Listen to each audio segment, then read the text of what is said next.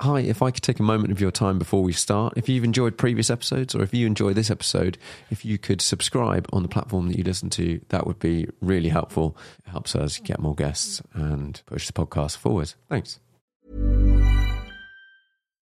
Millions of people have lost weight with personalized plans from Noom, like Evan, who can't stand salads and still lost 50 pounds. Salads, generally, for most people, are the easy button, right? For me, that wasn't an option. I never really was a salad guy. That's just not who I am. But Noom worked for me. Get your personalized plan today at Noom.com. Real Noom user compensated to provide their story. In four weeks, the typical Noom user can expect to lose one to two pounds per week. Individual results may vary. Hey, it's Ryan Reynolds, and I'm here with Keith, co star of my upcoming film, If, only in theaters, May 17th. Do you want to tell people the big news?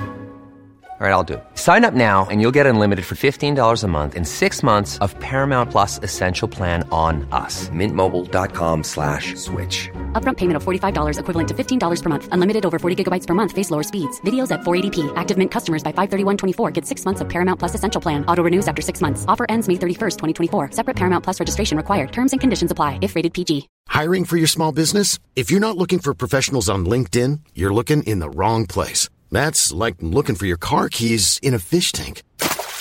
LinkedIn helps you hire professionals you can't find anywhere else, even those who aren't actively searching for a new job but might be open to the perfect role. In a given month, over 70% of LinkedIn users don't even visit other leading job sites. So start looking in the right place. With LinkedIn, you can hire professionals like a professional. Post your free job on linkedin.com slash people today. Hi, everyone. Welcome to the Car Chat podcast. And with me today, I have Max Cooper. Hello. How you doing? Not bad, not bad. Can you tell the listeners a little bit about sort of who you are, what you do? Yeah, I'm uh, Maximilian Cooper, founder of Gumball 3000.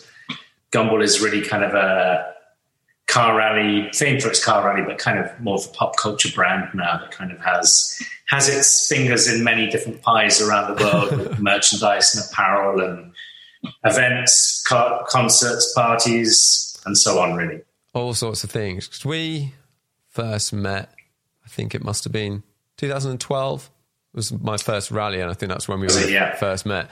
But it, it started quite a bit before then. How did it? Yeah, so- how did it all start off? Yes, well, it started back in uh, the last century, in 1999, which makes it sound uh, Last you millennium. know, Yes, absolutely. Uh, you know, scarily for me now, we have participants that enter the rally that weren't born when the first rally happened. Wow. Which, which to me, the rally feels like it started yesterday, as you can imagine. But, um, but there you go. So, yeah, I mean, basically, it came about because my, you know, my passion growing up was cars and, and sport and music. And, and the 1990s for me kind of put me into kind of, uh, you know, brought me to London. I did a fashion design design degree at a place called St Martin's. Lived that London social scene of parties and you know the fashion industry because I was studying design. I got a bit lucky in the early '90s that I got asked to model for some fashion brands that that uh, paid me very nicely, and I spent all my money wisely on on racing cars, basically. Nice. So I spent probably from about 1992, 93 to 97, 98 racing in various championships from your really basic Formula Fords through to Porsche Supercar. So, um, so, you know, I tried my hand. I tried to be the, you know, a, dri- a racing driver. I wasn't that good, but I, you know, I love it more than anything. And, um, you know, so I think what happened for me was that, you know, I finished St. Martin's 93. I was racing, earning a bit of money through modeling then. So I didn't want to kind of join the real world, hmm.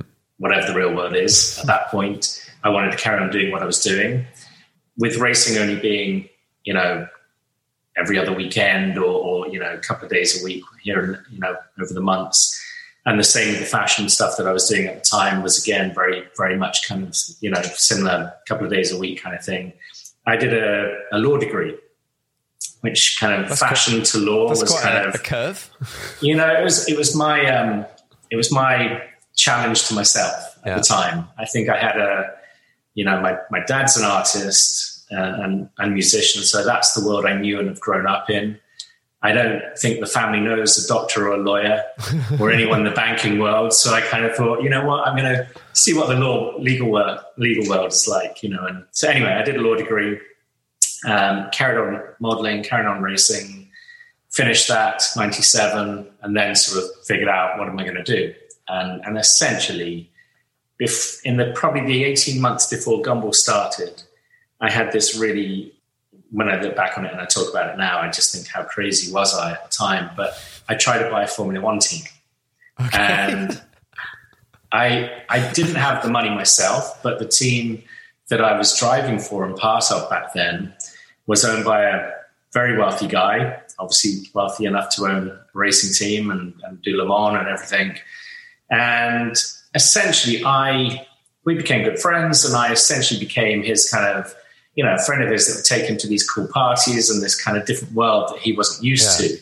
And then this, this sort of idea just kind of came between us to kind of recreate a little bit of the spirit and passion of days of motoring gone by, you know, from the Bentley Boys to the James Hunt era, where everything seemed a little bit more fun and a bit more kind of, you know, great parties and the social scene to it.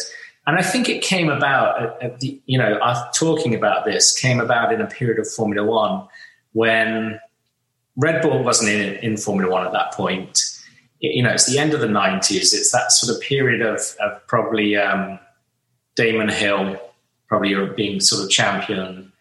And I mean, Damon's a lovely guy and did, did Gumball back in 2001, but probably that era of the sport was lacking a few of the wild characters mm.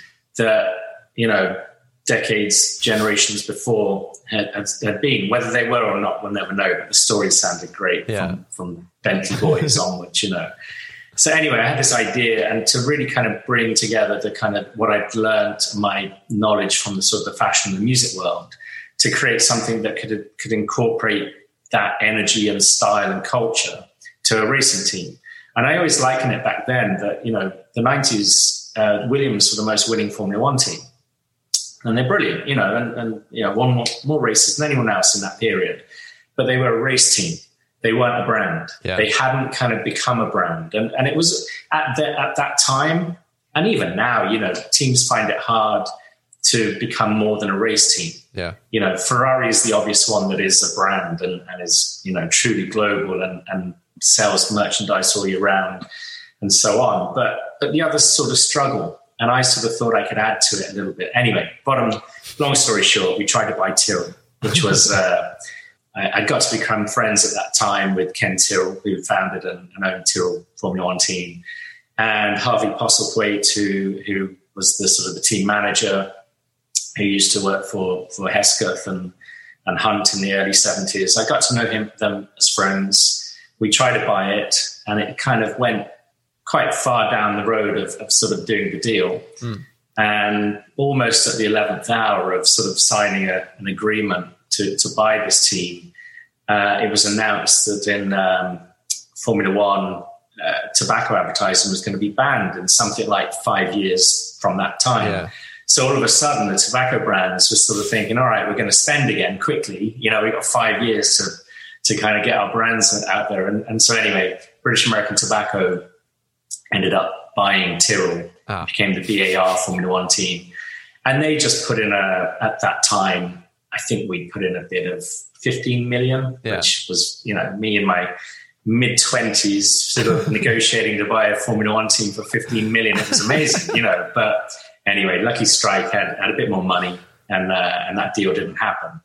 But, uh, but what it did for me was during that sort of period of trying to put that together, I really got in touch with or you know connected with essentially my entire network of people that I thought would contribute to this in some way. Yeah. And whether that was fashion designers, models, rock stars, racing drivers, you know, the wealthy guys I'd met through through racing cars, I essentially kind of had got them all hyped on this idea.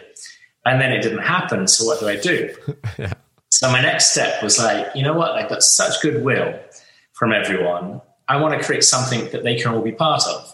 And that was how the idea of the rally came about. Ah. It was ah. my way to essentially bring all these sort of interesting and, and influential and, and and characters that I'd become friends with over, you know, Yeah. over my life, bring them all into one place, show them, give them a journey, let's have an adventure together. And then uh, my thinking back then was if that went well, that might lead either to continuing the, the pursuit of having a race team hmm. or creating a brand out of this that, you know, wouldn't necessarily be a car rally every year, but it would just be kind of the infrastructure of a, of a car rally. Sorry, infrastructure of a, of a brand through this first car rally. Anyway, so we did the first rally, 1999, little tour of Europe, London, Paris, Le Mans, Monaco, San Marino, back through Germany, uh, Hockenheim, and then back to London, across the finish line on Park Lane, and and it was incredible. It was terrible and incredible. yeah. It was it was not organised in the slightest, but you know back then there, there were there were no there was no one watching it. There was no no social media, no camera phones, no cameras really to note. It was really only an event for the 55 cars and 110 people that were Yeah. that were in it. Um, but because they were sort of a an amazing eclectic mix of these personalities, an amazing mix of cars and everything, it, it's sort of and I'd used my contacts that I've got in the fashion industry already at this point to kind of get get it covered, featured, you know, featured in a few magazines. And that rally was, you know, April '99. And by September that year, when all the print magazine coverage came out on it, we got covers of Autosport to GQ to FHM to, I mean, everything you can think of, we were in. And it really kind of gave me that, wow, this is my route to Yeah. creating what I want to create. So that was the, that's how it happened. Nice. Nice. Long winded, but it is a Yeah, yeah. story, you know, Oh, it's, yeah, it's well, it, you I know, didn't know that. yeah, yeah. And then, so presumably, like year one to now, obviously, there's been a lot of rallies in between, but like Yeah. the. Did anything stand out from that first year that you were just like, okay, hadn't thought of that, ran into some major issues? We've got to Oh, work I on mean, this. you know, the thing was, I went into that first rally with, I think, just a, you know, I've been obsessed and, and, and still am with, obsessed is probably the wrong word now, but kind of uh, fascinated and, and intrigued by the pop culture world and how we look at different brands and, and especially studying fashion design you know it always made me question back then why does one person wear a white t-shirt that costs you know 10 quid from you know h&m and another one buy one that's 500 quid from gucci it's the same t-shirt essentially Yeah. but we're all drawn and, and inspired and influenced by different brands, you know. So that was always my kind of thought process going into kind of creating this. And so that that first that first rally had just this idea of mine to get all these people together to create something that they could enjoy that would grow into this sort of culture of, of, a, of a brand. But as an organizer, I knew nothing. I'd never really put anything on before, and and you know nothing more than a house party. Yeah, yeah. And suddenly I'm sort of, I've, I've kind of essentially looked at the map and put on a fantasy trip. Yeah. Anything that I could think of that was incredible, places, locations. And I utilized a lot of the contacts that I'd got at that time. And so, you know, I was friends with Terence Conran, who was a big design figurehead in, in the UK and owned the Bluebird Club, which is where the, the Bluebird race car was built and and, and Sunbeam Factory, which is on the King's Road in hmm. Chelsea, of all Yeah. places. So I utilized that as the starting location. I mean, everything that, that could sort of, you could learn putting on an event happened on that rally. I mean, right down to kind of the, the party that was the launch party that, that kicked everything off, the first ever Gumball party that happened maybe, you know, a couple of nights before the rally started was at this Bluebird Club. We closed it, we took it over. Uh, I mean, it had anyone and everyone attend that was in London at the time, from from Madonna and Guy Ritchie to uh, you know Kate, Kate Moss, all that kind of crowd. It was a cool, it was the cool party in London, Yeah, yeah. and um, I just remember. I don't know, you know, this is a very kind of plush club at the time, and I remember the next day just getting a phone call saying I have to pay for a new carpet in this place, and it was like I still remember it now that it was like it was eleven grand. Oh, Oh my god! I mean, my first party and I've got to pay 11,000. And then as the days went on, I got more bills from them that it turned out that in this incredibly beautiful club at the time, there's sort of shelves full of vintage red wines and whatever oh. that people were just helping themselves to. so, so anyway, so Gumball kicked off with a proper rock and roll party, you know, yeah. and, and it really did. I mean, outside the front of the venue, there's a little forecourt outside this Bluebird uh, venue, which end, which was the where the first start flag was waved. But you know, the night of the party, we had three cars on display. We had Richard Attwood's Porsche 917. We had nice. a um, Ferrari um, uh, 512 LM, Ooh. which was incredible. And then I think we had, then we actually had the very first of the new Beetles, the new yeah. shape Beetle that was branded all as Herbie, that was also yeah. on the rally. And that Ferrari was on the rally as well. And I remember it wouldn't start when the party was finishing. And we got a fantastic photo of Kate Moss, like leaning oh, again, trying to push this car. and when I think back to like the ingredients of what Gumball is now, it hasn't changed from that still yeah. opening night, you know, bit of damage caused, you know, great people together, a little bit wild, a bit rough around the edges. And, and um, but that's, that's what sort of, I guess, set Gumball slightly aside from anything that was going on in the kind of car world at the time. Mm. Why? But yeah, sorry, in reference back to your sort of other question of, of sort of, you know, what did I learn from it? I mean, the route around Europe. I mean, I, I really, I didn't budget very well for it. You know, I charged an entry fee of three thousand pounds per car. It was three thousand miles around Europe. The the Gumball three thousand bit, the name was really kind of marginally because of the mileage that I this magical number I sort of figured out when I was that, that after 24 hours of Le Mans, which is my yeah. sort of favorite race and everything, you know, drivers have basically cars have basically done 3,000 miles. So uh, it's okay so I always thought, you know, if you can do it in 24 hours, we'll space this out over six days. It's going to be easy, you know. And then also, if you think, if you, um, anyone that's watching this that wasn't around in 1999 won't know that, won't know about this, but in 1999, everybody thought the world was going to end when the clocks changed from 1999 to yeah, 2000, yeah. you know, and all the computers are going to die and whatever.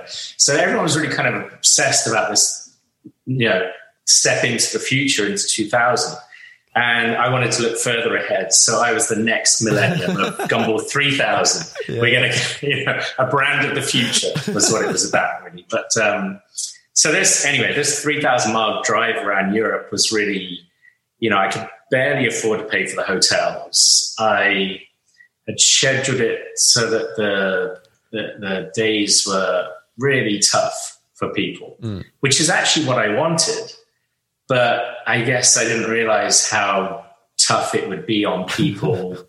and also depend on what car you brought. I mean, to, to put it into, to give you an idea, and if you think people out there that see Gumball and think of it as parties and whatever, and it, you know, back then, particularly, it was an endurance as well in, in every shape and form. I mean, so day one was drive from London to to Paris for a sort of a, a dinner stop, and then onto this uh, chateau uh, near Le Mans, near the Le Mans circuit. Yeah. And people got to the chateau, sort of Chateau d'Escamont, it was called. It. People would get there at sort of 1 a.m., something like that. Yeah. You know, maybe, maybe from like, let's say 11 p.m. to 4 a.m. Yeah. Really, you know. So people were pretty already wiped out, you know, exhausted when they got there.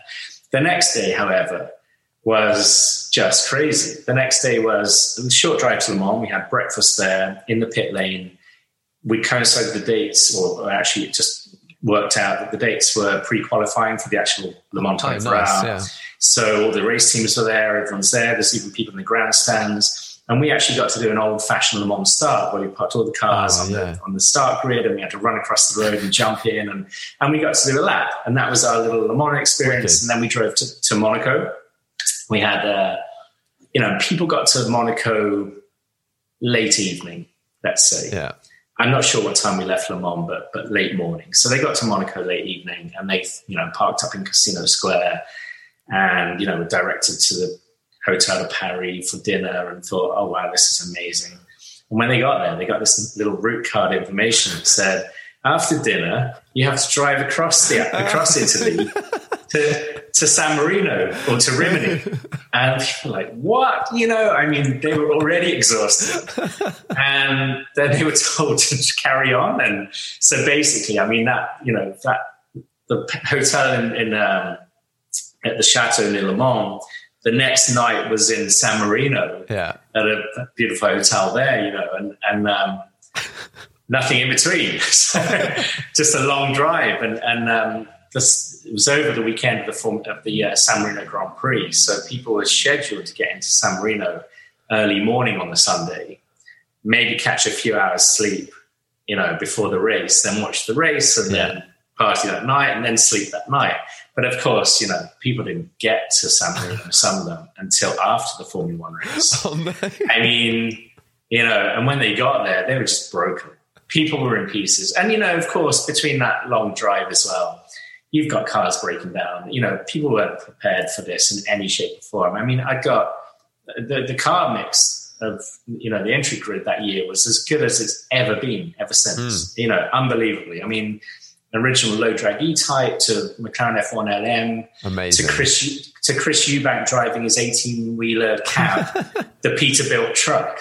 I mean, he probably arrived into San Marino the evening after the Oh, race, wow. having just trundled through Europe, you know, but in a way became this character that when he arrived, he did the air horn on the truck and everyone would almost kind of know he'd arrived and celebrate, you know. And so anyway, it, it was a real life wacky races that put people through their paces because it was I, the way I actually scheduled it to be, uh, uh, you know, this endurance. But it also meant, you know, maybe people missed their breakfast, their dinners, their lunches. They'd they got lost. They I'd taken people out of their comfort zone and and broken them.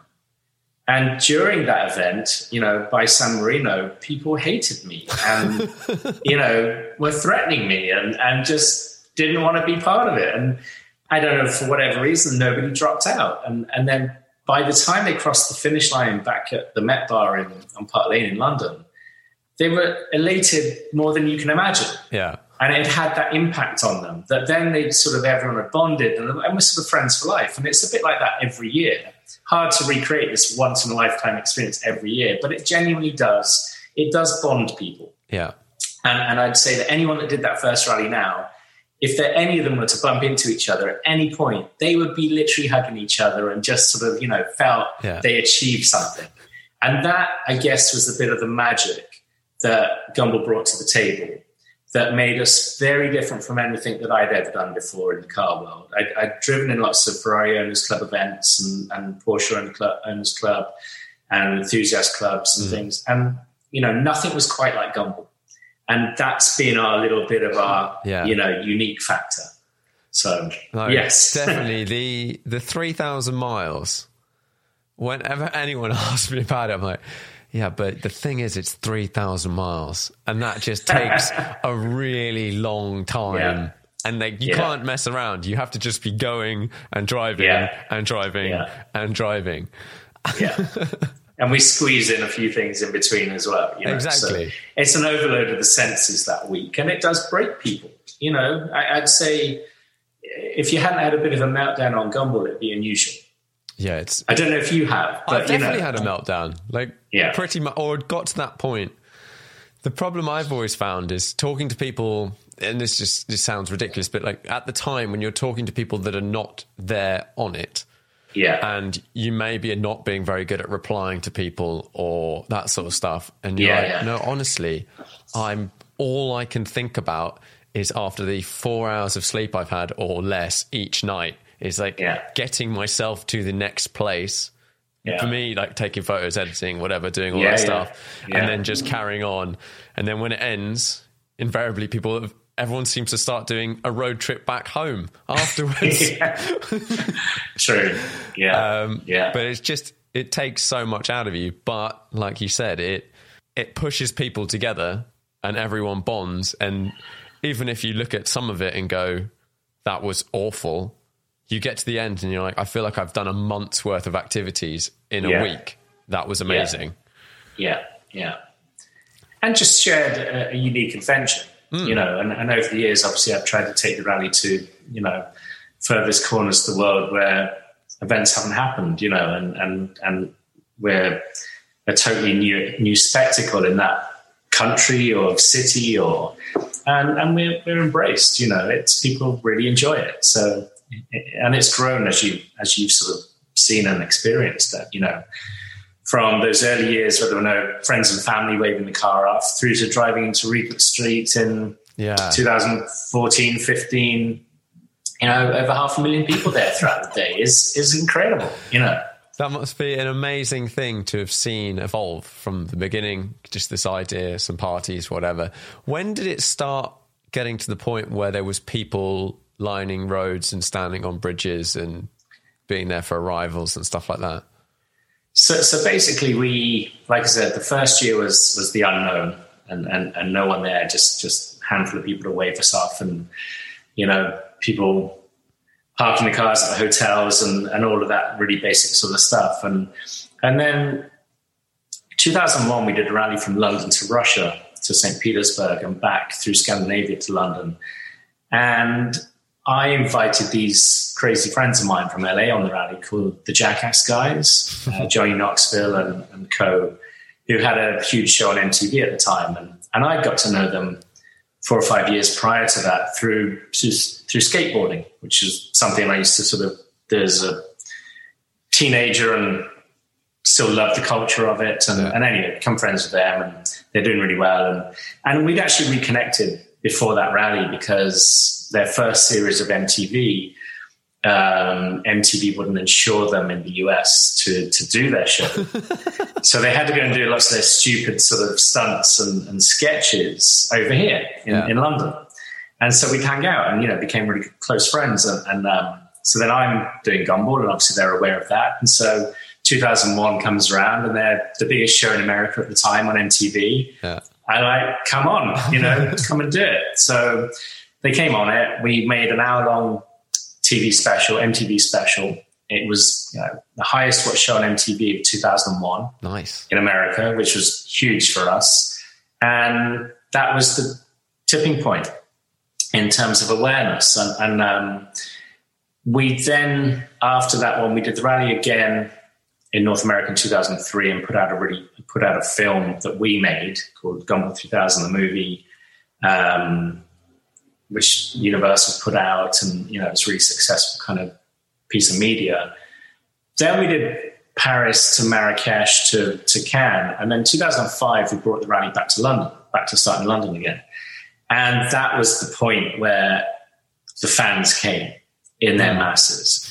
So we we were that year we were starting the rally in Pall Mall, and we closed sort of Lower Regent Street and this sort of little area to display the cars before the rally, and then we were going to sort of parade off down down Pall Mall and St James, and we'd got enough stewards and staff and volunteers and, and police and everything to to cater for something like uh, I'm guessing that, but around five thousand people was is what we were expecting, which was a, a huge number compared Yeah. to sort of the previous time in London where we probably had two hundred people Yeah. sort of watch. Anyway, the police estimate that 150,000 people came. so, you know, it was chaos. It was absolute chaos. imagine. It was the whole of, so the cars were all parked in this sort of lower Regent Street area. And then we set off driving down, I said down, people know London, driving down uh, St. James and, and up, up uh, to Piccadilly. And we didn't have barriers or anything in the roads at the time. It was just a sea of people looking down these vast, long, wide London streets, all you could see was people, all in the middle of the road completely. And we had to kind of wade through at sort of, you know, one Yeah. mile an hour to get out of London. And this kind of crowd of people stretched sort of, I don't know, probably three quarters of a mile or something Wow. Yeah. and that was the sort of that was the year that you know London, because obviously we work with the cities to, to put these events on. You know, London sort of said, you know, you can't do that again. You know, or when you do that, when you want to do the rally again, your production plan has to be twenty times bigger. You know, whatever than it was, and essentially that's how Gumball kept on growing. You know, year on year, and Um, but yeah, I, I, put it down to the Jackass show and, and the Gumball 3000, the movie, as being the kind of the the the eyes the world at the time because really this was still pre-social media days, mm. so it was the only way people could see it. Really. Yeah, that's mad. What's okay? What goes into something like shutting down Regent Street when you know there's going to be like a couple of hundred thousand people there? Well, for one, I mean Regent Street. You know, again, those people that know London, it's it's like one of our prime, you know, city centre spots. There's not many events go on there for a start. You know, it's kind of you got to kind of submit your uh, application. You've got to get to know everyone in the council, and I, essentially, you know, my role over the years has increasingly become an, a sort of a, an ambassador for this putting on Gumball, uh, but putting on a kind of festival of cars and culture and music right, and everything, yeah. and, and, essentially dealing with cities on that level. Um, and London's no different, you know. In some, but in some countries, I'm dealing with the Minister of Culture or Sport. Mm. In London, it's mostly dealing with the city, uh, you know, Westminster Ca- Council and government. And yeah, I mean, our production plans are just vast. I mean, last time we were in London, we had, I don't know, 3,000 staff working the event. so, you know, part of me, I used to have, and I actually, my wife jokes at me on this one that, and the lead up to the rally every year, the sort of maybe the, the last sort of four or five weeks leading up to it, I have nightmares where I, I wake up that I put the big event on and nobody's come. you know? But at least for that one for London, I was like, you know what? If nobody comes, I've already got 3,000 people that, that are working the event. Yeah. So it's going to look okay. yeah. Just huddle in a little so, bit. Yeah. Yeah.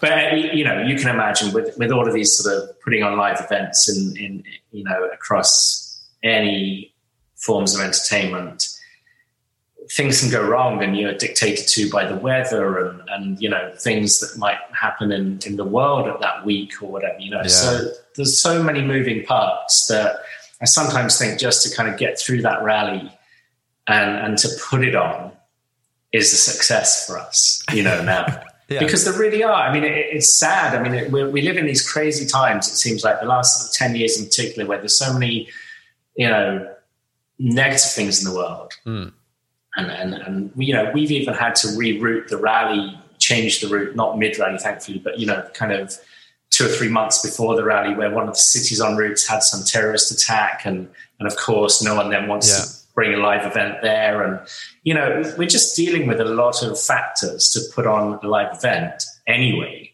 And if you times that by a week long event that goes through multiple countries and sometimes multiple continents in one week, it's just so many kind of moving pieces that if I were to stop and break it down, I'd think, why do I do this? Yeah, yeah. I probably couldn't do it. I just have to get on with it. And presumably, because you've done one a year, you have a year, or do you now are you now planning like three years ahead?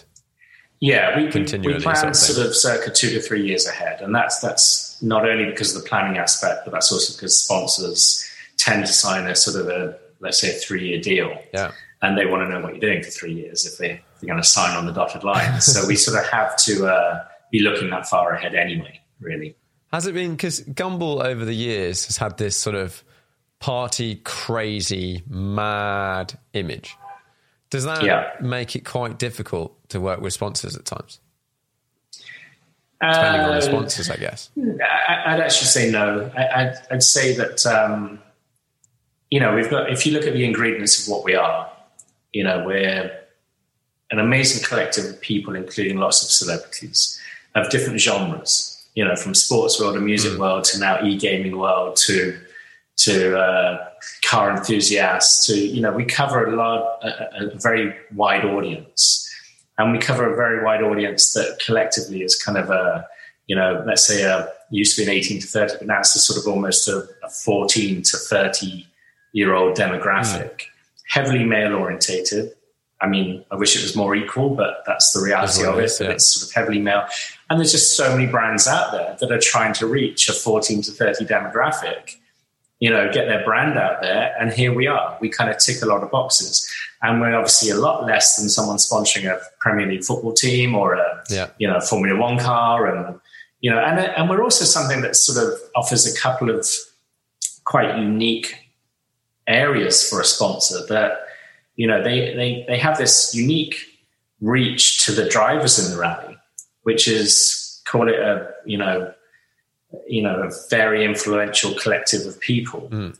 So in a sense, that can appeal to a lot of uh, luxury brands and and and sort of you know anyone that kind of uh, but even the mainstream brands, if they just want that sort of brand association with, with let's say, one of the DJs that's on the rally.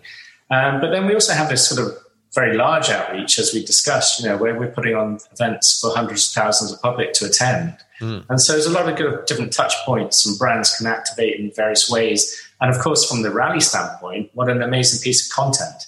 Yeah. You know, people are always looking for content, you know, so uh, it's actually been okay. It's been good. And, and I'd say, you know, every year we kind of draw up our wish list of sponsors that we'd love to reach. And, and over those last two decades, we've had pretty much all of them. You know, we, we always have like a, you know, sports brand as a partner. We've had yeah. Nike, Adidas, Puma. We've got Kappa now. We traditionally had an energy drink. We had Red Bull, Monster, Rockstar. We've had them yeah. all sort of thing in those genres. And, and now very much moving forward, a lot of the e-gaming and video games partners.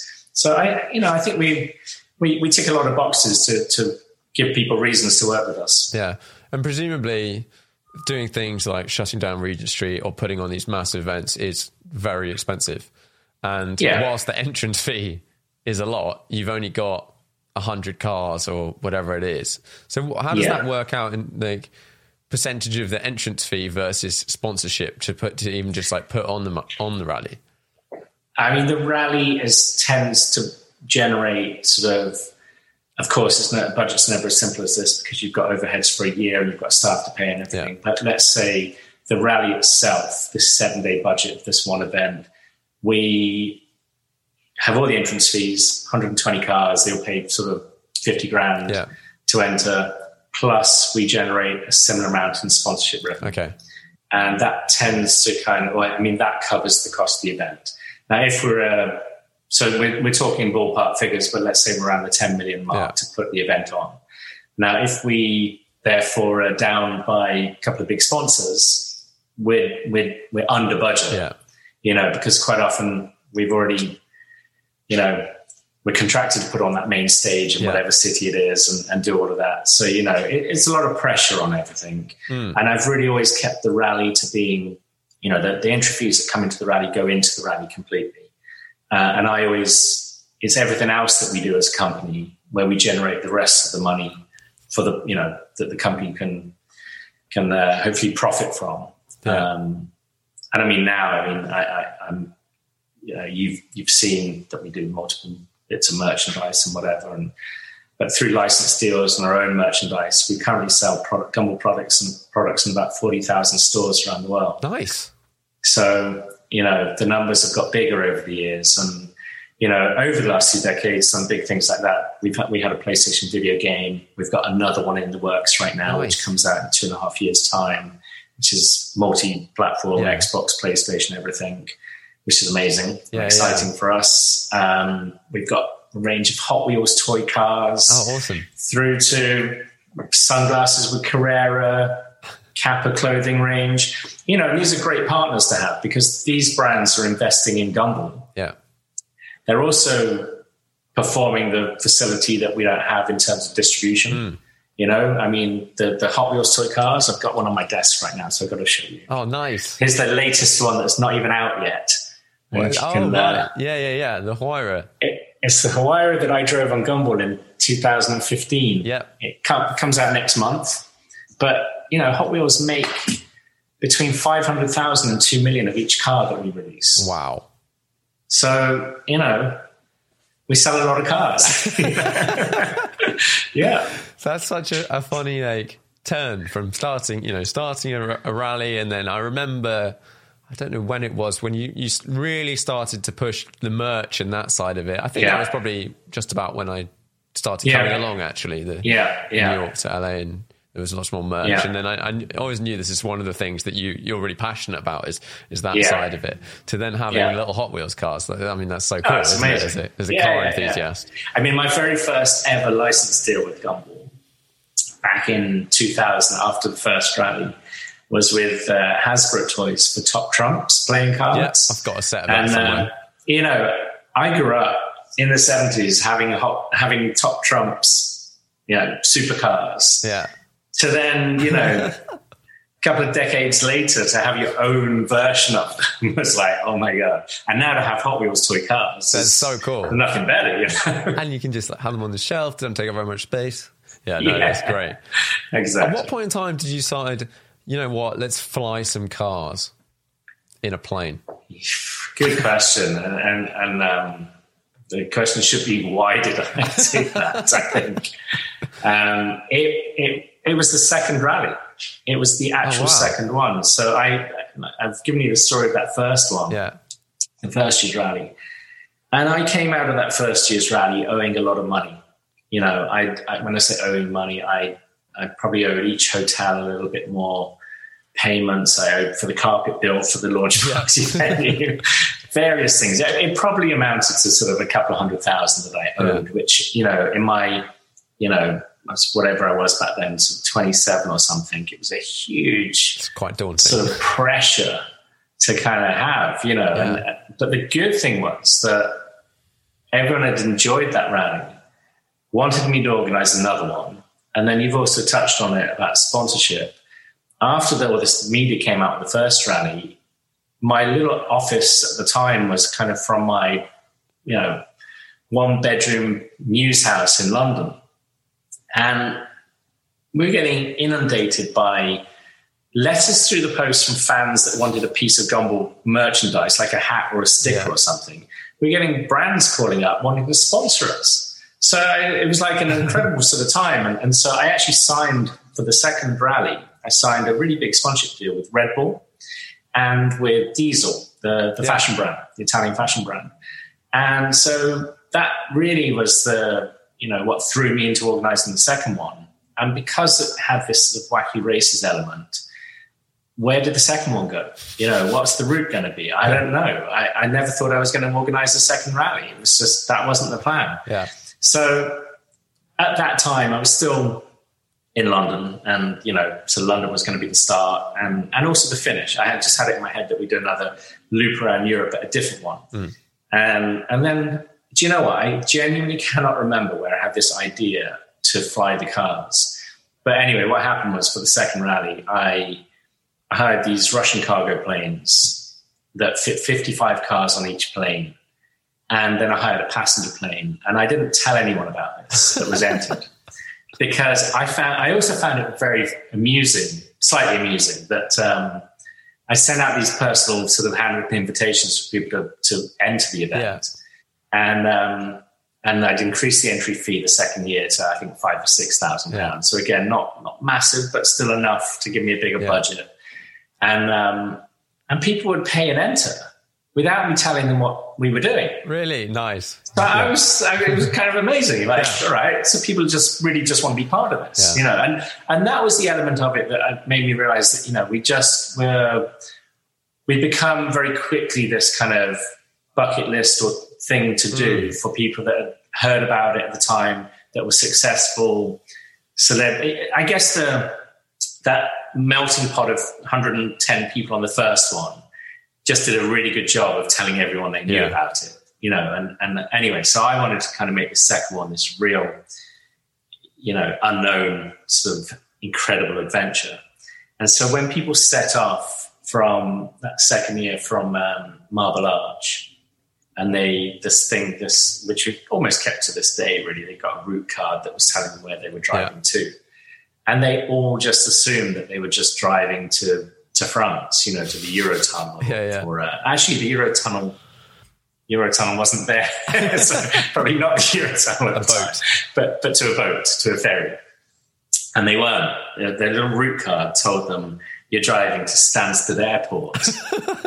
And everyone's like literally like you know What what is going on? You know so they drove to Stansted and they're waiting for them on the runway two giant Antonov planes this passenger plane and I end up flying everyone to southern Spain and they get off the plane that early evening that, that day same day and then they get a route card and they have to drive up to Bilbao and I'd hired the Guggenheim Museum for that night for a huge party you know, and, and so that, and the next day was to Cannes during the film festival. Yeah. And I added in these kind of incredible elements to this week that you just couldn't get anywhere else at the time. And, and, um, but why I did the planes and how I came to do the planes, I've got no idea. But, but what it did do is it, again, it, it, it created something really unique. Hmm. It was a wow factor beyond Yeah. to a certain extent. And then I obviously realized that, you know, we could, we could make the world a very small place. So subsequent years, you know, in 2006 was the next year we used these airplanes. And, and actually that year did a three continent route, flew the cars twice mid rally. So, you know, it made the world a small place. That one, I when people talk about certain rallies, I hear that the, the the one that went to Thailand, everyone's like, that was mental. yeah, yeah. I mean, yeah, they've all got their kind of their, They- their pros and cons, but that one was that one was essentially a thousand miles through Europe, a thousand miles through Asia, and a thousand miles through the US, all in six days, essentially, and probably seven or eight days with the losing a day and gaining a day or whatever. But um, we drove from London to Belgrade, from Belgrade flew everyone to Phuket, Phuket up to Bangkok, and Bangkok to Salt Lake City to Vegas to Los Angeles. Finished on Rodeo Drive and finished party at the Playboy Mansion. I mean, Pretty what a week! And, and yeah. Yeah. with all this flying, that still doesn't tick off the road miles. You've still got to do the 3,000 miles, Yeah. excluding Yeah. the flying, Yeah. which condenses your time a little bit sometimes. But I also thought, you know, what, what an incredible week. If, you know, one day you're driving through sort of rainforest in Thailand and then 24 hours later you're driving through the desert in Nevada. yeah. It, it's just incredible. So, cool. And, and like, yeah, a completely different element to starting in London, driving to Monaco and going to Italy or whatever. Like, Yeah. Getting on a Yeah. plane and flying for 10 hours or whatever, you really Yeah. do just get dropped from Yeah. one end of the planet to the other. Yeah, yeah, yeah. And it, it's just, you know, people on the rally are generally quite well experienced. You know, they can afford to do the rally, they can afford to have a nice car and, and such. But so, in, in a way, I sort of almost had to up my own game every time to give, you know, some affluent, well experienced, well traveled people an experience they haven't had before. Yes. You know? Yeah, that must be tricky to keep. Do you feel like a pressure to one up yourself every time, every time, every time? There's definitely a pressure uh, on on on every on every element of it. You know, if we try and put on music concerts or add to the event, or or um, you know, like I said, the root pressure to just do something. I think it's a it's a, it's a pressure that I enjoy hmm. because it's almost the the challenge and the motivation that that kind of keeps Hey, I'm Ryan Reynolds. At Mint Mobile, we like to do the opposite of what Big Wireless does. They charge you a lot, we charge you a little. So naturally, when they announced they'd be raising their prices due to inflation, we decided to deflate our prices due to not hating you. That's right. We're cutting the price of Mint Unlimited from $30 a month to just $15 a month. Give it a try at mintmobile.com slash switch. $45 upfront for three months plus taxes and fees. Promo rate for new customers for limited time. Unlimited more than 40 gigabytes per month. Slows. Full terms at mintmobile.com. Hey, it's Ryan Reynolds, and I'm here with Keith, co star of my upcoming film, If, only in theaters, May 17th. Do you want to tell people the big news? All right, I'll do it. Sign up now and you'll get unlimited for $15 a month in six months of Paramount Plus Essential Plan on us. Mintmobile.com slash switch. Upfront payment of $45 equivalent to $15 per month. Unlimited over 40 gigabytes per month. Face lower speeds. Videos at 480p. Active Mint customers by 531.24 get six months of Paramount Plus Essential Plan. Auto renews after six months. Offer ends May 31st, 2024. Separate Paramount Plus registration required. Terms and conditions apply if rated PG.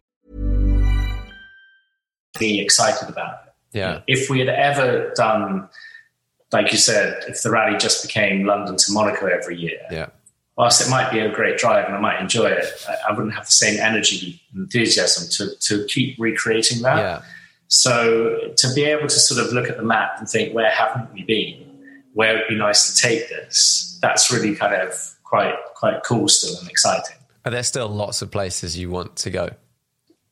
It's getting less harder. and less. but um, I, I used to think probably if I'd if I'd um, lived a couple of centuries before, I probably would have been an explorer because I Yeah. always loved just going to new places and just being thrown in at the deep end. You know, even you know, a decade before starting Gumball, I was that guy that would just I went to LA on my uh, to to the US. Actually, yeah, landed in LA on my own, and, and I sort of hitched and took trains and whatever across the US with no plan, just to sort of. I had a, you know sort of maybe a two month window of Yeah. you know no plans. What do I do? I'm going to explore. I'm just going to go somewhere. And, and I, I think Gumball's enabled me to still do that, to do that to a certain way. I mean, we've taken the rally to North Korea, we've, we've done Japan, we've done, like I said, Southeast Asia, every European country pretty much, all bar maybe sort of Iceland, and I think everywhere else we've covered. And Yeah.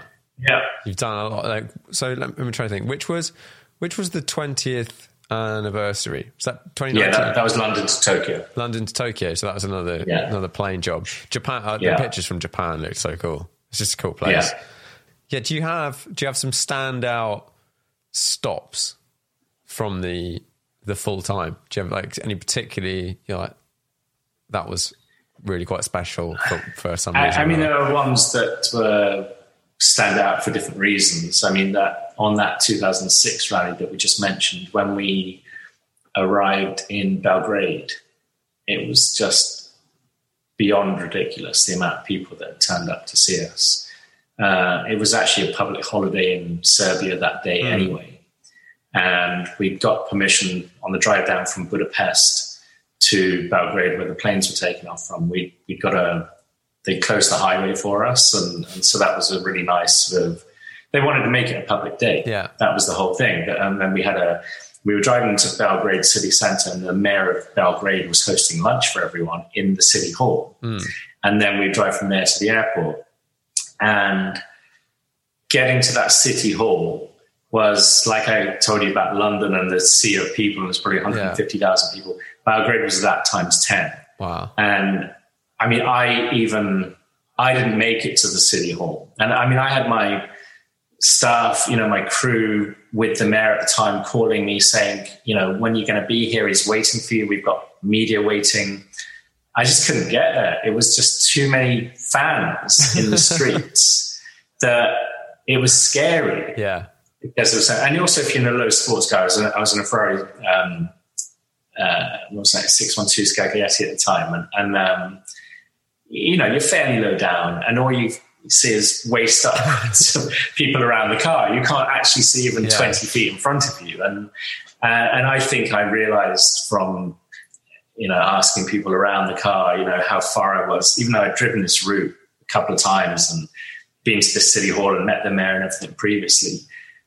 I think I figured out at this point when I was supposed to be there, I was probably like another hour away because of this Yeah. sea of people. And I just had to reroute and go straight to the airport. But, you know, other gumballers that day, everyone felt the same. I mean, it, it almost felt like I think we, I think at the time people coined the phrase of like the day the cars came to Serbia. The day Gumball came to yeah. Serbia, things will never be the same again. you know?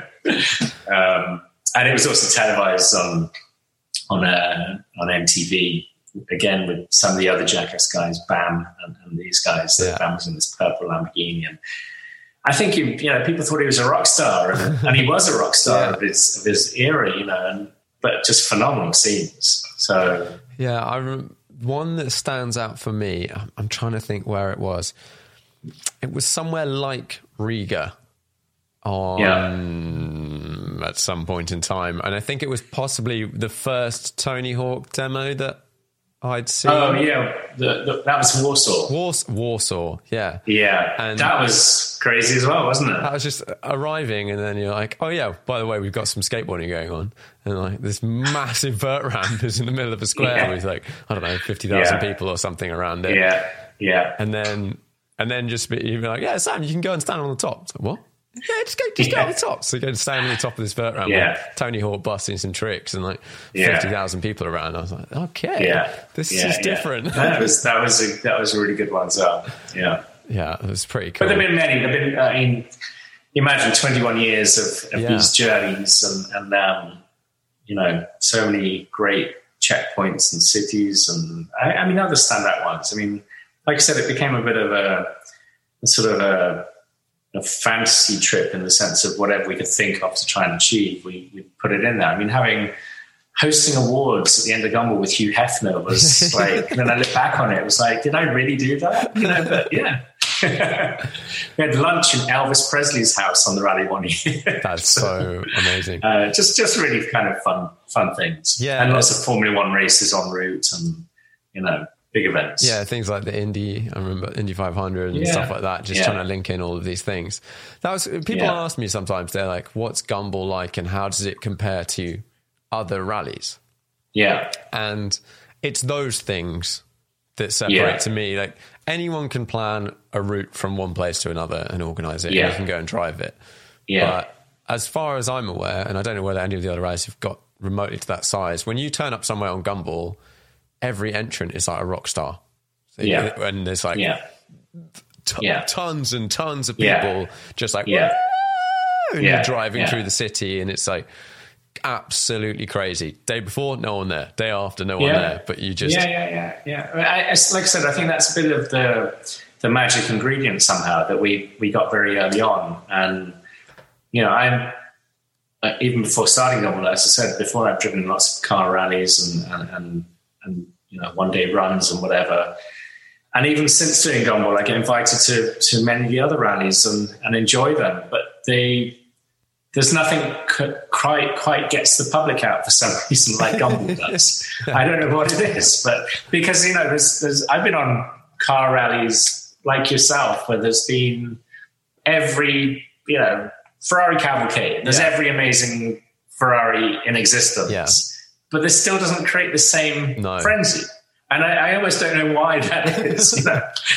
Is it the DJs we have on the rally? Is it the, I don't know. I think it's just a combination of all of it. And and I also think that, like I said before, that um, we are such an eclectic mix that you can be anything from you know David Hasselhoff in the Knight Rider car to LaFerraris to Bugattis to vintage American muscle cars to Tesla, anything yeah.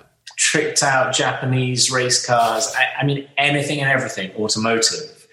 Uh, even when we kind of orchestrate, you know, the, the entry grid, it's it's kind of trying trying to kind of cherry pick the ultimate entry, entry grid of a list of cars and people, and you don't want every you know every year I want it to be at least thirty different nationalities of driver, Yeah. which again gives it kind of a really big global appeal. You don't want it to just be a grid full of Ferraris, Yeah. even though it look amazing. You, you want it to be diverse, which is what this is. So, so do you vet the entrance and the cars? Yeah, as much as possible. So as we've sort of grown over the years, it's probably been about ten the last ten years now that the entry grid is made up of fifty percent of the cars or fifty percent of the people are from the alumni, from mm. people who've done it before, and fifty percent are new. And I mean, generally, if it's people who've done it before, I'm not going to sort of tell them they can't do it in a certain car and you Yeah. must do it in another one, because most of them become friends of mine, and I've seen them do it before. I know they're going to bring something Yeah. special to the table. Um, but with the new entries, of course, if we got, I don't know, 10 people all entering the same car, then I wouldn't want any more of that car. Yeah. You know, there- there'd be that sort of vetting process in a sense. But, um, but equally, I want it to be, like I said, not just nationalities, all different walks of life, all industries, all characters together. Yeah, that's one of the things I've I've talked about with people a lot. Is it's the people, the Yeah. people you get It really on is. the rally make the rally. They Yeah. you can forget all the rest Yeah. of the stuff. It's hanging Yeah. out with all of these people. Well, one of the nice things about Gumball is that it appeals to people that would never do a car rally if it wasn't for this. Yeah, Of course, you've got a portion of the rally that are, I mean, everyone's obviously into cars to a certain extent to want to do it. But let's say you've got a portion of the people on the rally that, that will go to any rally, every rally, because they just love cars, they've got the time, and, you know, they're passionate about doing that.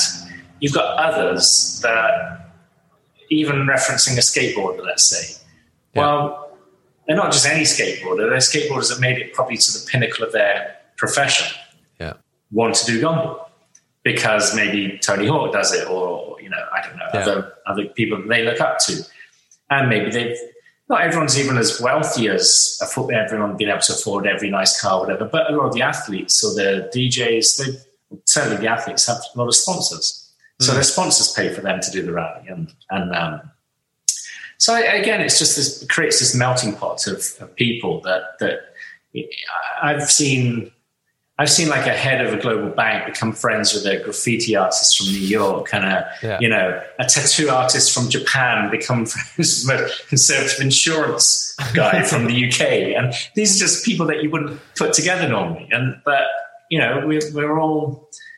uh, That's what's nice about it. That if you put people in a share of this adventure together, then we're all just people. We all enjoy it, and it doesn't. What's nice is that no one cares about who anyone is on the rally when they enter Yeah.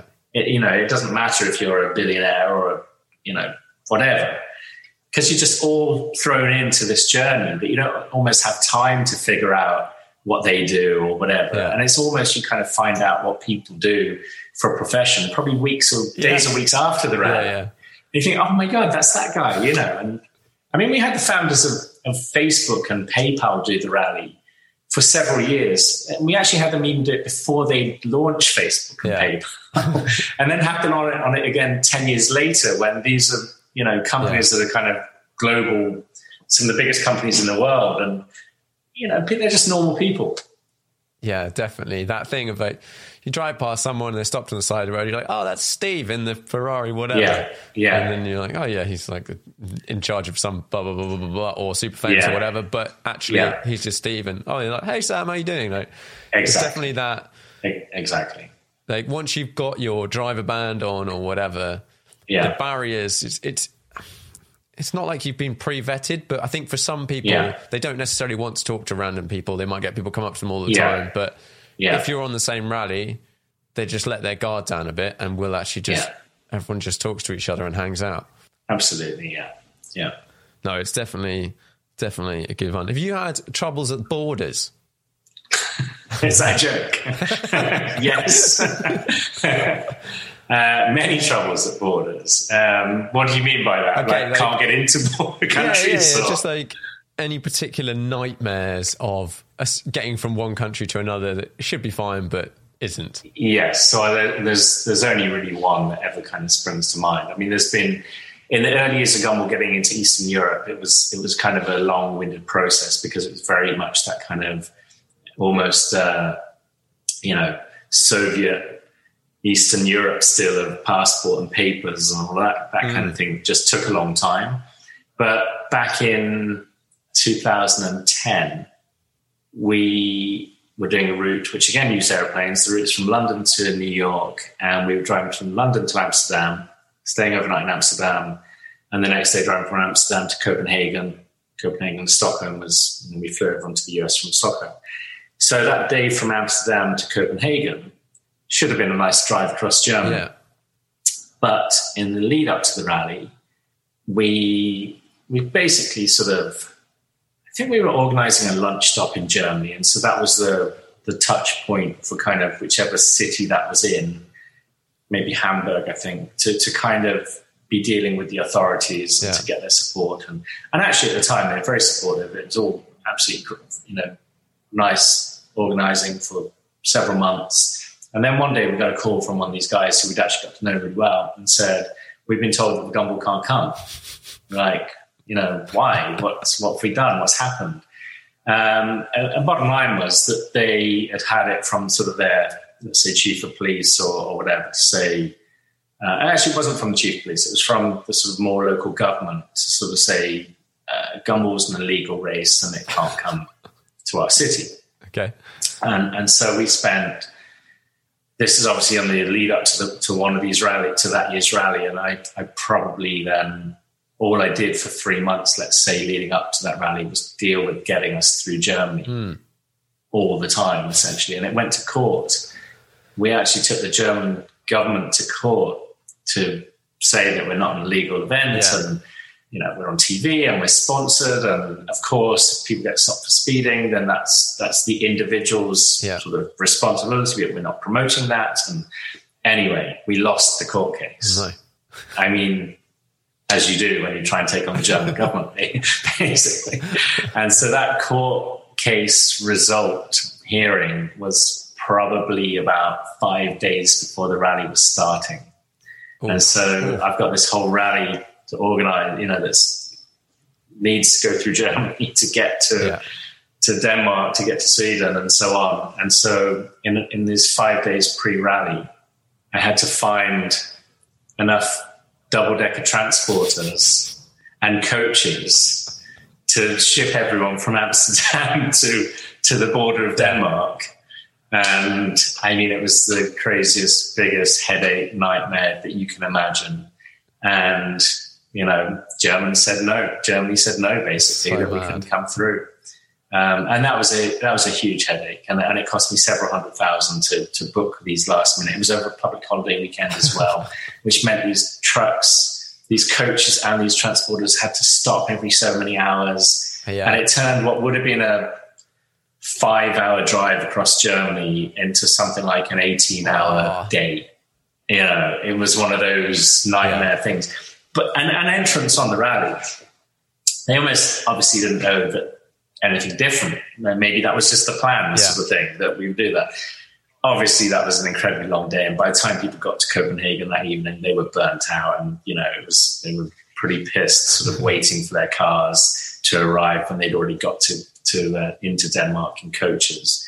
Um, but same thing. By the end of that week, crossing the finish line in Times Square, those memories have faded and people have bonded. And, and it became one of the places really that people did bond Yeah. on the trip. And, and I think when you speak to anyone that did the 2010 rally, they're like, yeah, that was that was the one we did that one. you know? It was sort of that thing. And uh, anyway, I to kind of finish up on this uh, borders thing, I actually decided a few years later that I'm not going to give up on Germany. And um, I, I, I can't remember which was the next one that we tackled Germany. I'm trying to think. it was. Uh, You've been through Germany, haven't you? Yes, So yes, and I remember it was like last time we got banned. What's Yeah, going to happen exactly. this time? But anyway, the, the, the next time, thankfully, but also how they gave us permission. Yeah, So, uh, you know, we, we had to kind of do it. And I mean, Germany is Germany is very very strict, and there were even things like when we lost the case the first time, we actually didn't even realize all the reasons for losing the case, hmm. which we were only told when we tried to go back through Germany the next time. And one of the reasons was that the cars have stickers on. yeah, Well, if the cars have stickers on with brand names, apparently we're we're a race. okay, If we don't have the stickers on, we're not a race. Yeah. So the next time we came to Germany, we had to put a sort of a, a piece of tape Yes. across sponsored Sort of cross, stickers. Just to prove that we weren't a race, basically, and and probably had we done that back in 2010, I wouldn't have had to hire these transporters. But of course, nobody tells you. yeah. that. Why So- didn't I just tell you that? Because I remember a few people being like, "Oh, I don't want to deal with this. I'm just taking the stickers off," and they'd like take Yeah. the stickers off and they'd drive through. Yeah. I remember Yeah. we got we got pulled over. Um, I was with Tim at that point in time. I feel like it was the year. Was it at Copenhagen to Monaco? Does that make? Did we go through no, Germany on that one? It was no. Um, I'm trying to think where we were going from. Did you do to Nevada? 15? Yeah, Uh, Yes. Stockholm Yeah, to that's the one. Las Vegas. that's That the one. Yeah. So yeah, I think it was with Tim, and it, I was in a Bentley Continental or something, and we had a police car or an unmarked car come up behind us on the motorway and was Yeah. being really weird, like properly weird, sort of undertaking and doing stuff. Yeah, and I think yeah, we yeah. moved out of the way because she was just being weird, and they were like, Yeah. illegal lane change or something. Yeah, yeah, yeah. Well, well, do you know what? That's actually what caused the problem in the first place for us. So back on the very second rally, we had these two cars on the rally, um, 355 Ferrari, Australian guy, and a, a British guy in, um, what was he in? Another Ferrari. something. something, can't remember. Anyway, they're, they're on the Autobahn and they're driving sort of north towards Hamburg. And they are sort of, you know, driving fast on the Autobahn, basically. Yeah. Then some sort of blacked out AMG something kind of comes and passes them by at very fast Yeah. speed that wasn't on the rally. Yeah.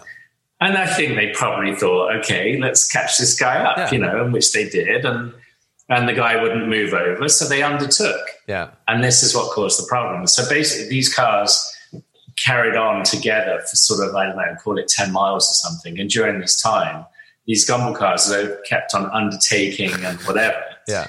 And this, this you know, blacked out, you know, AMG turns out to be an unmarked police car that's filming all of this Ah. and is racking up more fines for these guys.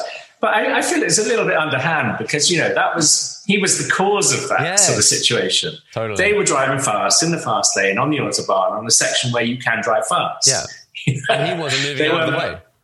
it didn't move out of the way. so anyway, so they ended up getting at the time, and this this added to the sort of Gumball's early sort of notoriety. I think the fines were sort of circa. I think there was circa sort of fifteen and twenty thousand pounds per car, which Savage. is huge, as you can imagine. You know, big story, and it made the the tabloid press over here, and and um, and that was our sort of welcome to Germany, essentially, and how the Germans thought Gumball was forevermore. But um, we've slowly kind of, you know, got them to understand what it is, and, and thankfully over the years we've had some very big sponsors from Germany, brands like Puma, that have Yeah. kind of really supported us and you know As it- Was that, helped was, that, was that the biggest fine that anyone's ever had? I actually think it is. Yeah, I, I think it probably is. I've, I've heard of people, individuals getting bigger fines in sort of Switzerland, part of Yeah, their one mile an hour um, speed limit or salary. And actually, we've had people pulled over many times in the early years in Sweden and Finland, where again I think Mm. it's based on your salary. But I I do remember lots of stories where people claiming to be, you know. The mechanic, or the it's not their car, or a student, Yeah, yeah, yeah, yeah. or whatever. And I think probably at the time, 20 years ago, sort of the, Europe wasn't connected online, so they got away with it. You couldn't Google people as easily. Yes, exactly. No, it's yeah. There's definitely there's a few countries where I um. I mean, I drive the speed limit everywhere, but like Switzerland and places like Norway and stuff like that don't Yeah. really mess with it. They don't appreciate it in the slightest.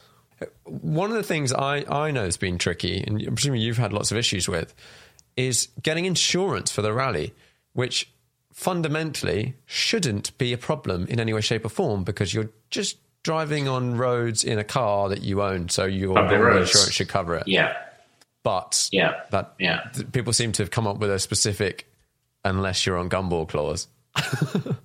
Yeah, which is actually a, a, a frustrating one for us because actually over the years we've been incredibly safe overall.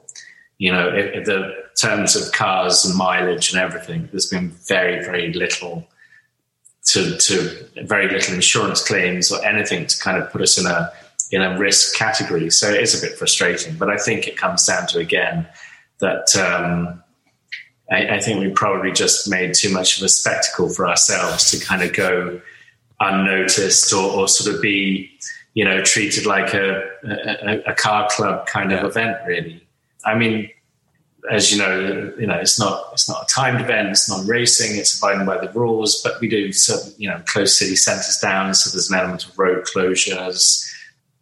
Yeah, I mean, I think. Uh, I- I'm not quite sure. I mean, I, I always find that a strange one as well. There are some people on the rally that have multiple cars in their collection, and, and their insurance company will cover them for Gumball, no problem. Yeah. And there's other people on the rally that have multiple cars in their collection, and their insurance company won't cover them. So I, I'm not quite sure. I wish I uh, fully understood how the insurance brokerage world worked, but uh, I think they've just we've had to uh, we've had to have policies written especially to cover us for Gumball. Yeah, yeah. I mean, there is an element sometimes where we take cars to kind of countries that aren't on aren't covered on, Yeah. let's you know, your normal policies. So there is that element. Yeah, yeah, yeah, sure. So you have an award called the Spirit of the Gumball that you give Yeah. out every year. What's that, and who who gets it? Well, uh, I sort of felt like, uh, you know, as, as follows on from the last question, that we're not a race, so there is no one crosses the finish line first and wins. But we are this incredible endurance and, and adventure for a week, and you sort of you organically have a, a finish party, and you sort of want to celebrate something. So I think those first awards really just sort of took place, really, of best car, most most stylish, and the sort of the coveted award, as you say, has become the sort of spirit of Gumball, which I guess I'd say I'd say goes to the car, the team that sort of embraces that week the right way. Hmm. And what what the right way is, I don't know, but it, it's sort of almost the sort of quite often it goes to almost the underdogs. it, it's gone very, you know, many times the the car, the team that just didn't look like they were going to make it. Or, I mean, the first year it went to um, uh, Luke Craft and Dylan Murray, Gordon Murray's son, um, who they both drove the, you know, they drove the Rocket, Gordon Murray's Rocket Wow. car, which is, you know, as you know, the car, it's it's a two seater, it's one in front of the other. They had to wear helmets and an intercom, and and on that year's rally, not only was that sort of a spectacle in itself, and everyone was sort of, of course, when that car arrives, you almost want to clap them just Yeah. because they're doing it in that car. But they also got very kind of um, confident and cocky that they realized that through Europe, uh, as you know, there's toll booths everywhere, there's road tolls everywhere, barriers, and they realized they could drive under these barriers. so yeah, they were just sort of this cheeky kind of you know team that that it was doing it in this crazy car, and obviously you know normally when we do the rally in sort of around May time, the weather's pretty bad here in Europe at times. So they're driving through torrential rain at times. They're ducking under these barriers. They just deserved it. Yeah. It was that kind of thing. I don't know, you know, if you can exactly put your finger on it, but they deserved that award. And and very often it's gone to sort of similar, or people that have really gone over and above and beyond in terms of what they brought to the to the show. Mm. Sometimes people had cars built for it. You know, Team Galag you've been part of in in the past. I mean, to to go and sort of commission custom cars to bring on this is it's crazy and amazing, and and so. And, and and doesn't always go easy, you know. I mean, the, the tumbler that, that was Oh, built yeah. by by them, First one. I think it took three years to get one to be able to do it. The Yeah. others just ended up flatbedding around and, and driving the odd stage or the odd mile or something. But again, it just adds to everything. yeah, totally. Do you have some favorite cars from over the years? Favorite entrants? I mean, so many favorite cars, and and, um, and every year there's there's definitely some that stand out to me. Not you know maybe because they're again something that's unexpected on the rally, um, but of course things that I reference again. I mean, the tumbler was was just ridiculous to see that on the road. It just it, you just could not help but smile. Yeah. Yeah, yeah, and and imagine seeing that just driving on the road with normal cars and traffic. Yeah. And you got this, you know, Batman's tumbler just driving next to you. It's just hilarious and, and and fantastic as well. But then in sort of let's say regular car world, say or regular supercar world, or uh, I mean, we've had everything from. I've been really impressed. We, you know, one year we had someone brought a Lola T70, which I thought was incredible. To um, uh, obviously lots of the older cars that, that have done it. I mean, even that 2001 rally, Lord Montagu, who of Beaulieu, who owned the uh, National Car Museum, who sadly passed away a few years ago of old age. I think you know he, he lived to a, a great age, and, and he did the rally when I believe he was around 80 years old. Wow. And he drove a Blower Bentley. I mean, a, a 1920s lad. Blower Bentley on the rally. I mean, if you can do that, that's sort of hats off, you know. Yeah. So that's got to be one of my my favorites. But um, all the other favorites are all the uh, probably more obvious, like the McLaren F1 LM, Yeah. um, that kind of thing. That that that are sort of dream cars for me. Yeah, yeah, for sure. Where's the next rally?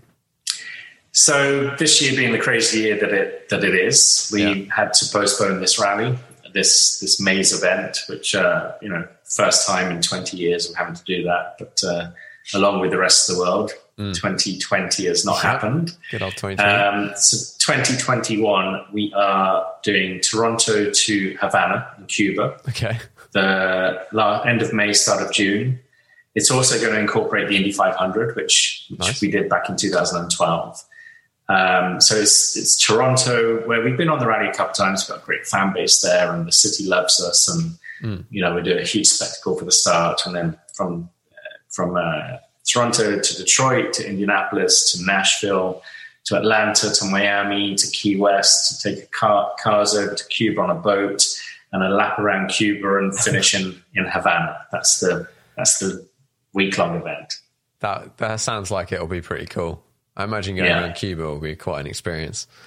as long as Yeah, I'm mean that's that's part of the groundbreaking sort of thing. You know, the Cubans Cubans have never seen any of these kind of Yeah. cars here before. I mean, the only time anything other than sort of the, the classic old American cars have ever been there is really for the filming of Fast and Furious. Mm. So, you know, they had a couple of cars there for a couple of film shoots of you know of that. But uh, can you imagine? Yeah, as will be seen, sort of you know over a hundred incredible cars Yeah. crossing a finish line in Havana. It, it's going to be a big, big spectacle. Yeah, it would be very, very cool. Cool. Well, Yeah. normally wrap these up with five questions. Okay. Are you ready? Yeah. Do you have a most memorable driving trip or journey? My most memorable drive on the rally was the rally to St. Petersburg in 2001. It was a proper drive into the unknown. And, you know, when we crossed the borders into Eastern Europe, into Lithuania, Latvia, Estonia, and Russia, we had helicopter gunships flying over us as security.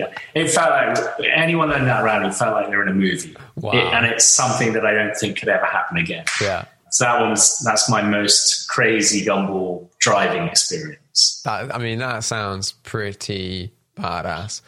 When Yeah. I can't remember which year it was when we went to St. Petersburg again. Yeah, That Yeah. that the border to St. Petersburg. Anyone that did that rally, everyone gets to Yeah. get there and was like, "Oh wow, yeah. Were you following police cars? yeah, we were in, Yeah. following police cars and some quite quick ones." Um, yeah, exactly. it says something, right? So in some of these countries, when you have police escorts and, and the gumballers can't quite keep up with the police escort, yeah. Yeah, the police Yeah. escort were on it, let's just say. And Yeah. then going into St. Petersburg, there was policemen at every single junction just stopping traffic whilst these other policemen Yeah. are just honing Yeah. into town. Yeah, And yeah, I'm there like hanging out of a window following a truck that looks like an elephant and a Yeah. McLaren SLR Stirling Moss. You're like, this is bonkers. yeah, yeah. No, that was that was definitely a standout. Right, next question. Five car garage, unlimited value. Okay. D-type Jaguar. Mm-hmm. Porsche 917, 917. Yeah. McLaren F1 LM, uh, McLaren F1 uh, GTR, Gulf colours, Yeah. raced at Le Mans. Is this supposed to be like ultimate car garage for the family as well, or just got it. ultimate car garage? It, it, it's, it's the only five cars you've got. So oh, these these- are perfect for every day so far. exactly, exactly. take take the nine nine one seven to the shops for uh, you know, for a coffee anytime. track day, whatever. Yeah, Exactly. Okay, let's put in. Um, I want an LP400 Lamborghini Hmm. Countach because it just looks like a spaceship Yeah. still to me. So that's my everyday car. Yeah. That garage. okay, Right? yeah. You got one more. and one more. I struggle at the moment to try and figure out what. Occasionally, I think I'm going to buy like a new supercar, a new hypercar, Yeah. and I really struggle to know to, to like one of them enough yeah, to want to fork out that much money. money. Yeah, Because I think, of course, they're all quite incredible in their own way. Hmm. Um, so I'm trying to like, add something into this garage that's a bit more, bit more Modern. modern. But you know, what? I'm just going to my. I've said four already, right? yeah. Yeah, just just Ferrari F40, just because it's still the ultimate, ultimate, uh, you know, dream toy Yeah, car that, that is real. yeah, totally. And like the th- problem you ha- have with some of these super new stuff is one, they're all quite lardy, not all of them, but they're so fast, but so easy Yeah. to drive fast. That, Yeah. like you don't have a road that you can do 300 miles an hour on. No, I mean, technically, no, you probably no. could in Germany, but No. Like, But occasionally, I kind of, uh, you know, have that kind of thinking, you know, Koenigsegg, Pagani, Yeah. Bugatti. Um, they seem to be the three that lead the way yeah, uh, in that price point. Occasionally, Ferrari, Ferrari been a bit lacking on the on the they have front since you know. I mean, I love LaFerrari. It's, I think it's beautiful. But what's next? I, you Yeah. know, some of the things that have come along since are not quite there for me. Um, Yeah, like your, your Koenigsegg Jesko or something is just Yeah. a whole another category above Yes, any of the absolutely. other stuff. Yeah. I mean that new Bugatti that just uh, Yeah, yeah, sort, sort of unveiled yesterday. I'm I'm kind of uh, what's it called? Bolide or something? Belied? Or, Belied? Yeah, something like that. Yeah, yeah. I mean, it looks. Uh, I did like the Bugatti, um, the Gran Turismo car. yeah, yeah, that was cool. That, This is sort of that, isn't it? Like a little bit. yeah, yeah, yeah. 1800 horsepower, 1250 kilos. Yeah, I, I got some narrow streets where I live in London as well. Yeah, yeah, yeah. With a bit of a tight turning lock, it might be a bit of a problem. yeah, yeah, That's the sort of car you get plonked down on a straight road or a track Yeah. and then just drive.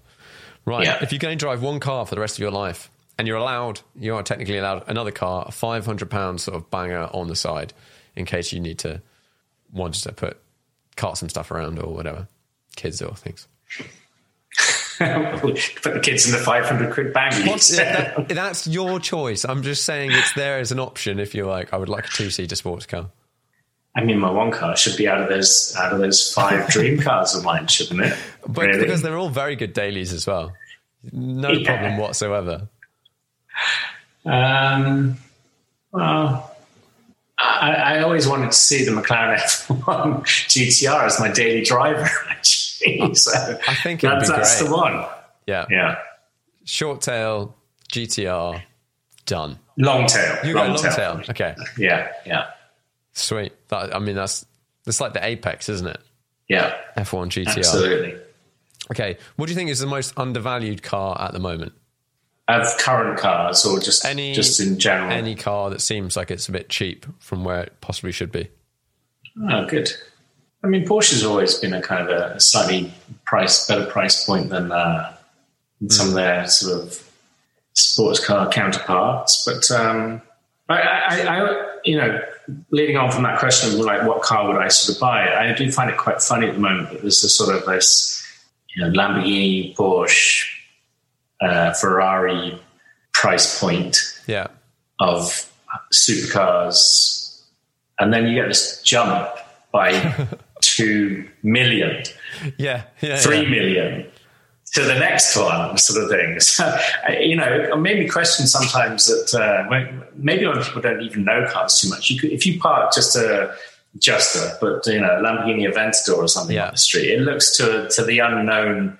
Sort Spaceship, of, yeah. someone who's not knowledgeable about cars. That could be the most expensive, super futuristic you know thing that there is. So I, I don't know whether they're undervalued or just the others are overvalued. I'd say the others are overvalued. Yeah, yeah. and uh, Because then you have things like the, and it, it doesn't, it doesn't actually appeal to me at all. But the Ferrari SF90, which came out Yeah. what, this year, last year, and it's like that's like a thousand horsepower and four hundred thousand Yeah. pounds. Whereas to get a thousand Yeah. horsepower previously, you needed a, a million pounds. But that's just like this faster, heavier, more four wheel drive formula that I don't, to me just doesn't. Like, I'm like, what's the point? I don't get it. yeah, no, I, I, I kind of agree with you on that one. Actually, you know, sadly for me, I'm a huge sort of fan of Aston Martin as well, being a very sort of, you know, the the it's almost the ultimate British kind of car brand. Yeah. And, They've just released a few too many things for me as well that sort of almost come and gone and and uh, you know not got the recognition maybe or or or just if they develop in too few units they sort of almost seem a bit frivolous like Yeah. why why bother with that the effort in it well, I mean I'm a bit intrigued about the, the Valkyrie you know that, Yeah. that sort of it's it's since it's been announced there's been too many things that have come already Yeah. and you see on the streets, you know, when it was unveiled at Geneva, it was, that year at Geneva, that Aston really was stand out. They were, They, yeah. they had a whole kind of, you know, display of, of, of race cars, track cars, road cars that were really amazing design Yeah. Quite forward thinking, but they just haven't hit the streets yet. No. And it's been three years now. and they keep sort of dropping off. Like we've lost the Valkyrie GTR. I um, know. Yeah, So that's been a that's been a disappointment really for me because I, I really wanted to sort of champion those and and sort of support the British companies still That's out it, there. isn't it? Like, I it's think- been tough. everyone, like most people I know, definitely British people, and, and actually lots of non-British people, love Aston Martin as a brand, Yeah, but they struggle to get behind the car sometimes. yeah, yeah. And well, in answer to your question, which talking about all of that's given me a chance to, to Ponder. think away as well. I'm going to say that Lotus is still the most undervalued Fair. car out there Fair. because I think that new little hypercar Yeah. sports car of theirs is is very cool. It's very cool. I was taking some pictures of it two days ago. Um, Right. It's just a really cool, and they they've got a new sports car coming out next year that sits. yeah, I was trying to like ask some annoying questions the other day, and just it, it Right. sits alongside their current one, so it's it Okay. doesn't slot in between any of the current ones. It sort of goes alongside. yeah, Um, yeah, but that like if you drive a current Exige or Evora, yeah, that is if you're into driving that is an amazing driving experience it's just it's not Yeah. the same as the other modern supercars it's still light No, it's and, still and- and. Lotus has had a, you know, that's been their forte over the years. You know, from from the uh, original Elise and Elite and Europa and, and Esprit, they have been fantastic driver experiences in all of those cars. And of course, when they were a you know significant Formula One team from the 60s through to the 80s originally, they were a, a powerhouse in the in the car world. Yeah. And, uh, you know, a, a proper sports car brand. And I do think it's very sad that in recent years, it's not talk. They're not talked about. They're not a British car brand that the house, you know, Yeah. the, the general public would would know about now. and I, I was talking to someone about this yeah it was the lotus guys and they were saying there's not enough people like you sort of like me that most people that are buying a car don't want the ultimate driver's car that's not what they're actually looking Yeah. for they're looking for Yeah. something else whether it's you know something that looks amazing or it has Yeah. the ferrari badge Yeah. on it or it's just got raw numbers which is not what lotus makes um, yeah, so I don't know. They, they, the new car to me, if they pitch it right and it's somewhere around, let's say, Evora, but Yeah. fast forward 10, 15 years, but with the same ethos, and it's going to Yeah. be, it's still going to have, you can have a manual gearbox and a NA powertrain or whatever. It could be really but cool. the thing for Lotus is, as a brand, they're just going to have to get themselves back out there again and in, in into kind of the wider car audience, Mm. the wider world. Yeah, totally. Because people just sort of Yeah. forget about them. But no, they are they are wicked. Right, final question. Most interesting car to you at the moment? It's interesting. It's a good question. Interesting for what reason? What are you googling? What are you looking up on Auto Trader? What are you? Um, oh, Pondering. so you're putting it to me as opposed to kind of, yeah, I guess it is to me, isn't it, that question, as opposed to kind of generally what's the interesting, No, most no, no. interesting car. Personally. Yeah, so to, to me, what am I Googling? That's a, that's a good thing. You know, I, I sort of have my, well, what I'm Googling at the moment to actually tell you what car I'm really wanting to get is not an actual car that I really can ever properly drive or enjoy, Yeah. sadly, apart from the odd sort of uh, probably Goodwood or something like that. But I really want to own or would like to own an 80s McLaren Formula One car. Oh, Yes. Yes. So that's the most interesting car that I yeah. Looking at. Uh, you know, MP4 slash four, five, six, seven, whichever one. As long as it's probably uh, had Senna sitting in it at some point, then that's my kind of what I'm looking at right now. Totally. And that um, I had. I don't know whether you've come across a guy called Sam Hancock. I had him on the podcast recently. He Yeah. races historic cars and stuff like that. And I Yeah. posed him with a question. He was like, "Why are people ignoring this era of F1 cars as a thing to buy? Like, I get you can't really Yeah. use them that much. Yeah. Yeah. But there's a lot of them, whether it's a Williams car or something like that, that are not very expensive when you compare them to cars like Le Absolutely. Mans or whatever, with amazing history. And then also, they are clearly an amazing experience to drive. yeah. Like, Yeah. the apex. Yeah, I mean, I, I, I want one of those for every reason. I like everything about them. Yeah. You know? So that would be my. That's also part of my five car, six car Yeah, yeah. dream car garage. So, yeah, Yeah, sick livery, sick engine, Everything, amazing yeah. bit of art, and you can drive Yeah. it every now and then Yeah. or whatever. yeah. No, that was Yeah. wow, that's very cool. Very cool. Well, thanks very much for coming on the podcast. Thank you for having me. It's been a pleasure having a chat. It's been good. It's been good. Cheers. Yeah. Good.